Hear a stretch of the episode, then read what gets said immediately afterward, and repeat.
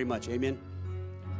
You know, uh, 1996, I was making a transition from my business to becoming full-time pastor, and so I had an, an agency, and I was in the midst of selling that agency. And that particular year, uh, I was in the top 10% of all the sales personnel in the in the United States, largest insurance company in the world. And so they were going to give uh, these awards away to those top 10% people in Panama City, Florida. Don and I drove there to go to the the award ceremonies and got my little trinket, my little award and pat on the back and all that for my achievement. But right a little ways north of Panama City was Pensacola. And the Pensacola revival was going on at that time. So Don and I drove to Pensacola and we stayed there for three days. It was an incredible experience. You know, th- here's the thing. I'm, I'm, I, this is for somebody. Hunger will change things. Believe me, hunger will change things. Now, I don't consider myself ignorant, though I am ignorant on some subjects. But, you know, I've got five degrees. I'm educated, I'm studied, but I want to tell you something there's no school like the Holy Spirit. OJT. So when we went there, and this is what I'm talking about when God moves. When God moves and comes down and moves, you're saying, well, isn't he here now? Yeah, he is, but there's different intensities of manifestation. It's just like in a marriage. You can get comfortable with one another, you're still married and everything's going good, but sometimes you got to increase the intensity a little bit. Do you understand what I'm saying? And so we went up there. There was we got there at two o'clock in the afternoon, and there was a line that was crazy. This was a sanctuary that held 7,000 people, and they had sub buildings around the main sanctuary. And the line was so long, these were people that were hungry. And we stood in line there in Florida in the humidity, in the heat, from 2 until 6. They didn't open the doors until 6 p.m. But you know what? There's something about hunger. It seemed like that wait in that line, standing there in that humidity and heat, it was like 15 minutes. And we didn't even get in the sanctuary. That's how many people were ahead of us. We went to one of the sub buildings of the sanctuary and watched the revival going on inside the sanctuary on these big TV screens. But the power of God, it was so awesome. It was incredible. The next day, Don and I got up and we decided we're going to get there at 1 o'clock. So we got out there at 1. We waited from 1 till 6. Talking about hunger here. And I would go up and down the line and I would talk to people, why are you here? I was curious. I wanted to know, I know why I was there. I wanted to know why other people were there. And I got some incredible testimonies. The second night that we got in there, we, we barely got in there waiting at one o'clock. Don and I are sitting here, and there was a section over here, about three pews in front of us was a kid, about, I'm guessing, 10 years old the service hasn't even began. We're talking about the manifestation of the Holy Spirit. And let me share something with you. If you haven't experienced it, hang on because He's coming. And your paradigm will shift. So, this kid that was, I was watching him and he started shaking. You know, the power of God comes on you at different times you're going to shake. He fell out of his chair. Now, does that mean that that has to be that way? Come on, folks. God is a God of variety. Quit putting him in a little box. Well, God's got to be uh, you know, a dialectic preacher or something. No, no. God moves in different ways. He speaks in different ways. He has a variety, just like we do. I don't wear the same clothes all the time. Mean, God didn't, His operations are not the same. And this kid fell out and just was shaking on the floor there for about 30 minutes before the service even began, like a fish out of water. Sweat. I mean, they had the AC going. Sweat was dripping off of him. It was a sight to see. Now, most, most people would go, "This can't be church." That's that ain't that ain't church because he's down there flopping around like a fish. Because see, we want everything to be nice and tidy and in order. Nothing wrong with that. But sometimes when God shows up, He messes it up. Now, here's the story behind the 10 year old kid.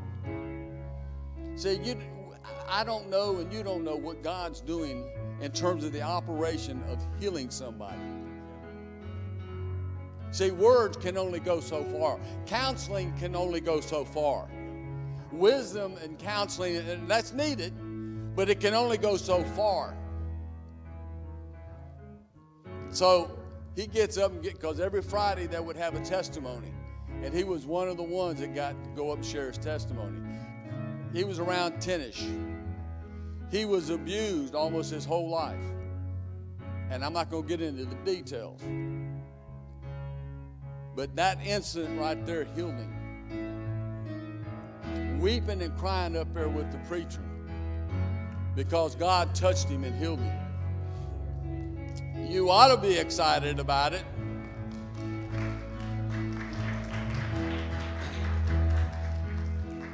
Now, this is a word for somebody in here.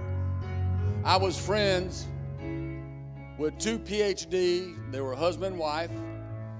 Their PhD, they had a counseling clinic. It was in psychiatry. Highly educated, very beautiful young couple. And every time there was a Thanksgiving or holiday, I should say, a major holiday, his wife would go bonkers. PhD. And mess up the whole holiday. Thanksgiving, Christmas, New Year's, you know, uh, Easter, Fourth of July. And they tried to work it out together. Two PhDs and they never could get to. See, if you got a problem, you got to get to the root. It's not just putting a band aid on something, it's getting to the root to get it healed. I know what I'm talking about. I had to walk through this myself. Of course, being PhDs, they had a circle of eight PhDs. So they said, Well, you need to go see, I, maybe we're too close to the forest. So she went to the other associate uh, PhDs that they were in the circles with. Never could get to the bottom why she was doing this. You know, Scripture says the sins of the father will pass down a generation to generation. You know, somebody's got to come along and break that. It's not, and, and it can be physiological. In other words, a, a disease passed down a genetic deficiency passed down. It can also be a deficiency in the spirit, by the way. We, we overlook that. We, don't, we forget about that. And so they're telling me the story. After they couldn't get to any further resolve, they come up with a brilliant idea let's pray about this. So they prayed. Holy Spirit spoke to her and said, I want you to go to your dad's gravesite. Get all your photo albums out. Go there with some chairs and sit down there and go through each picture and where a bad memory comes up about your father, forgive him. PhDs. So they did that. They went there, they sat there, they were there for half a day. She'd get to a place to start weeping and crying and forgive her dad. And by the end of her going through however many photo albums she had, she was set free. And she never had that problem again. Here was the sin of the father. He was only a holiday drunk. So every holiday that they ever had when she was growing up, her father would get drunk and ruin the holiday for everybody. He never drank any other time. It was just on the holidays. Oh, no, no, no, no, no. You mean really? You'd be surprised. Ray Johnson, friend of this church, married to a beautiful black lady. He's white. His two daughters are at US, U, uh, UCLA. They were track stars there. He was a missionary.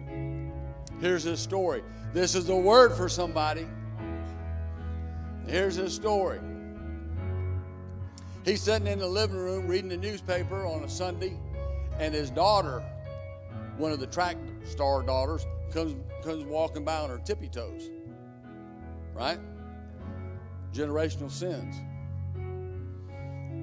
So he noticed that and he didn't think anything about it. And he said, Well, she must be building up her calves for track. And she, the other girl came in, was doing the same thing. They're going back and forth. So he, he put the paper down. And he said, Are y'all building up your calves for track? No, Daddy. Well, why are you walking on your tippy toes? It's a word for somebody. Why are you working? Why are you walking on your tippy toes? Well, Daddy, that's what you do. I do not. Yes, you do. Daddy, we see you. You're doing it all the time. I don't. Uh, Sally, get in here. Do I walk on my tippy toes? Yes, you do, honey. And he had a flashback. Here's the flashback he got. I've had these where I've got delivered. Here's this flashback. When he was a kid, him and his brother, at night when his dad would come in, would be so drunk, but he was a violent drunk, that when he would go in and pass out in the bed, the mom would say, Walk on your tippy toes. Don't wake up your dad. You know what he's going to do if he wakes up. And a generational curse was birthed. Somebody's got to break the generational curse. And the only one that I know that can do it is Jesus Christ. He told his son, Hey, go down there and I want you to get a rock and roll album with Bob Dylan. Bring it back. Because, see, he realized their whole household was hush hush, it was quiet, no noise. So they put that album on, they cranked it up, they got pots and pans. They all marched around dancing. They didn't dance. They were dancing and banging on pots and pans, and they were having a hoedown because they were making a statement in the spiritual realm. See, sometimes you got to get demonstrative to say, no more. This is it. You're not going to invade my space and my kids, my grandkids. It's not just for you. See, your deliverance is always, get this, it's for somebody else. It's not just for you to get delivered, it's for you to get delivered so you can help somebody else get delivered. It's always for somebody else, not just you, not just me. And I'm talking from experience. I've been through. I don't have time to get into that. This is for somebody that's carrying generational curses. And we're going to get, you know, we're, we're going to proceed in the message, but the Holy Spirit's wanting to bring something about. Can we give him the time?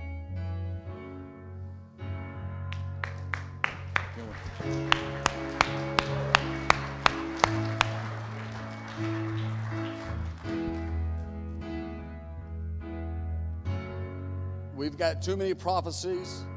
We got too much of these men that are here. There's too much deposited in us from the Holy Ghost for us not to have an impact I'm telling you, this church is going to be an epic center. And it's going to be a revival. And listen, get your preconceived ideas out of the way because it ain't going to happen the way you think it's supposed to happen.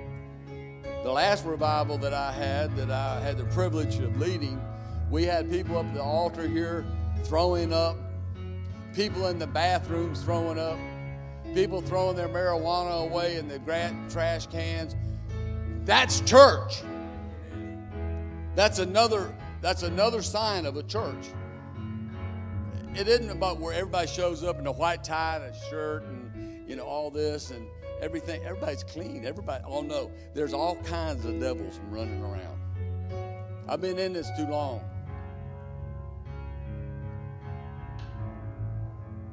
Just, just say it like it's raw. It's like Johnny. Johnny went out and smoked a cigarette and had a revelation. Now, the cigarette didn't do anything. That's just a habit, but I'm just telling it to you in the raw.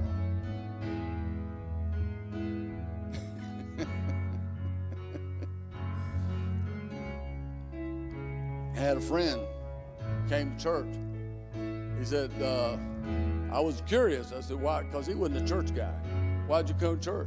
He said, I was getting drunk in the bar. God spoke to me. You think God can go in a bar? Or do you think he only comes into a church building? Went into a bar and spoke to him and told him to get into church. Clear as, you know, he said it was a clear as a bell. And his whole life changed after that. God's everywhere. the hardest place God has to penetrate is the Supreme Court and the, and the halls of our Congress. You'll have to chew on that for a while.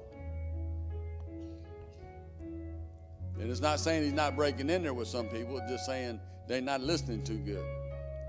Amen?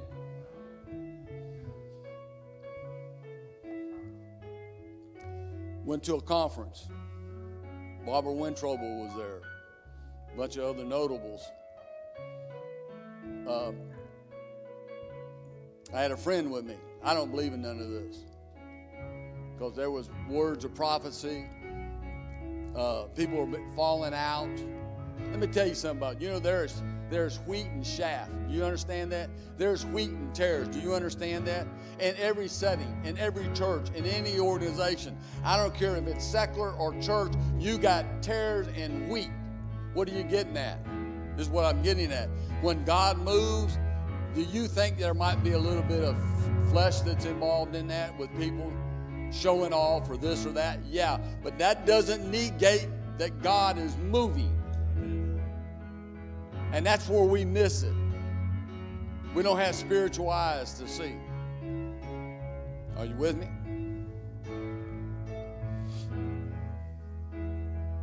So the guy that was with me, I don't believe in this. And I said, I tell you what. And there was a particular guy there he didn't like. We called him, we nicknamed him Mountain Man. Had a big old beard. And he was eating uh, powdered donuts. He had white powder all over his beard. And that's how he prophesied. He'd come up to you eating one of them powdered donuts. And he'd read your bell, you know, read your mail. He said, I don't like that guy you don't like the presentation. I said, I'm going to tell you what, that guy's going to come over here and prophesy to you. You're thinking too much with your brain and not enough in your spirit. I'll believe it when I see it.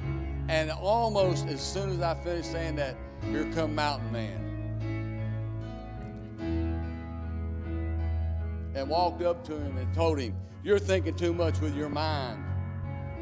You're not listening to your spirit and bam, nobody touched him, bam, he hit the floor under the power of God.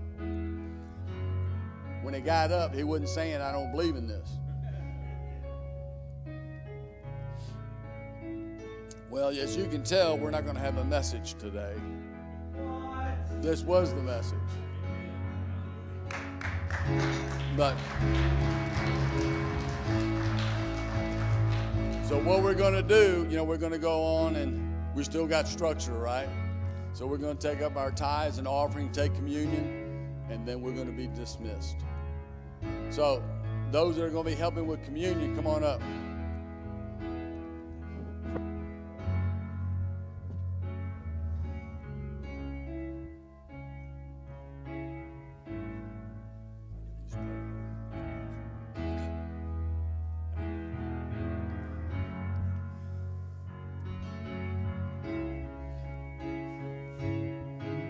While they're while they're coming down, we're just going to uh, we're going to pray, and uh, for Holy Communion. I know God so wants to connect with us uh, during communion, during any time. So let's pray. Lord, we want your presence. We seek not only seek your will, Lord God. We've heard so many times in our life that this is the meal that heals. So I pray that today, while we're taking this, that I just proclaim healing over everybody that's here, Lord God, and that your message today, Lord, your messages, they take root. Lord, I pray that we would always discern and ask uh, the Holy Spirit, Lord God, that we're right standings with you. So I pray that you bless these uh, elements that are your spiritual body. Thank you, King Jesus. We love you. We ask that you would bless this time together in Jesus' mighty name. Amen. Amen.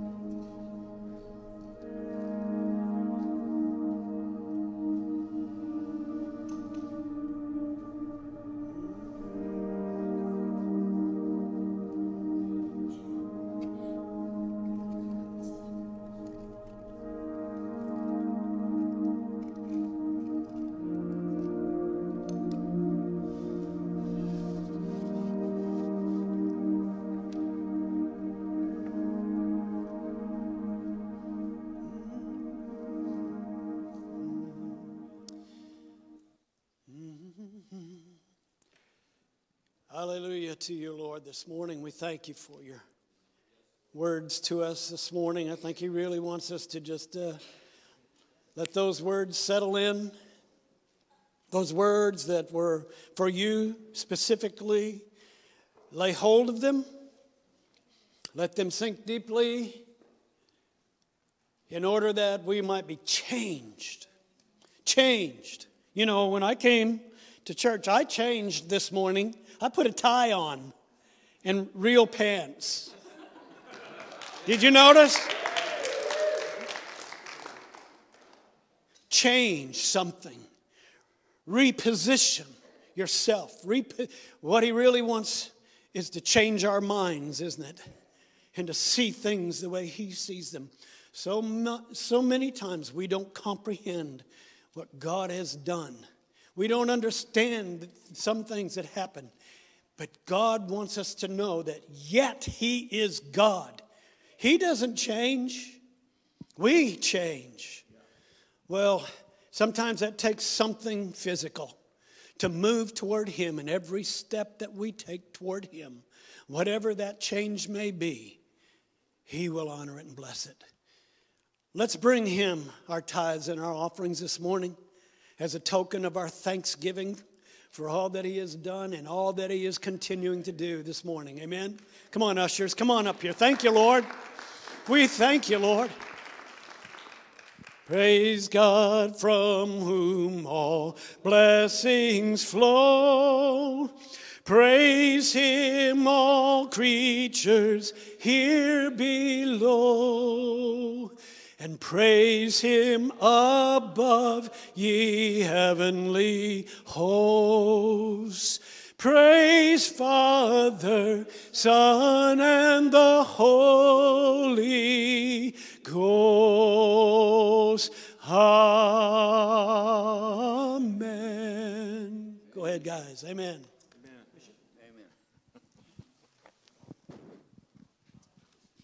Well, we we're going to forego the announcements. Uh, just get your bulletins. I also want to tell you about, you know, uh, we as Christians should be protecting the most innocent, and that's those little ch- children in the womb.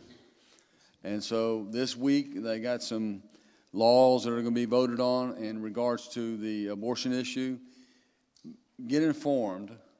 Call who you need to call. Make an effort. You know, take about 15 minutes of your time out and, and find out who it is that you need to call to make sure that we get a good vote as, as much as possible. Uh, we're the defenders of, the, of those innocent children. And if not us, then who? So, anyway, why don't we all stand? And I'm going to pray over you, and then we'll be dismissed. Oh, women's meeting right after church. Uh, and uh, get with uh, Mary Lou and Debbie. Okay, Father, we thank you. Uh, Lord, it, it's not about anything other than you coming and, and visiting us and changing us. And we want to thank you for these attributes of your character that you have. You're long suffering, you're slow to anger, you're full of mercy. You're always forgiving. And I can't think of a better attorney to have in my courtroom than you, Jesus. You're the great defender. And I thank you, Lord, that you stand beside us because of your shed blood. And you represent us in this court of the universe against satanic forces and evil accusations that would come against you in our church, your church. So, Father, we thank you for those attributes that we can rely on. We can trust in that because you don't change in regards to that. Your ethics are high, your ethics are true. And so, Father, we ask you guard over our children, guard over our families, and help us with this nation. Father, we ask this through your Son, Jesus Christ. Holy Spirit, come. Amen. Thank y'all. Y'all go in the blessings of the Lord. Yeah. Give him a hand clap.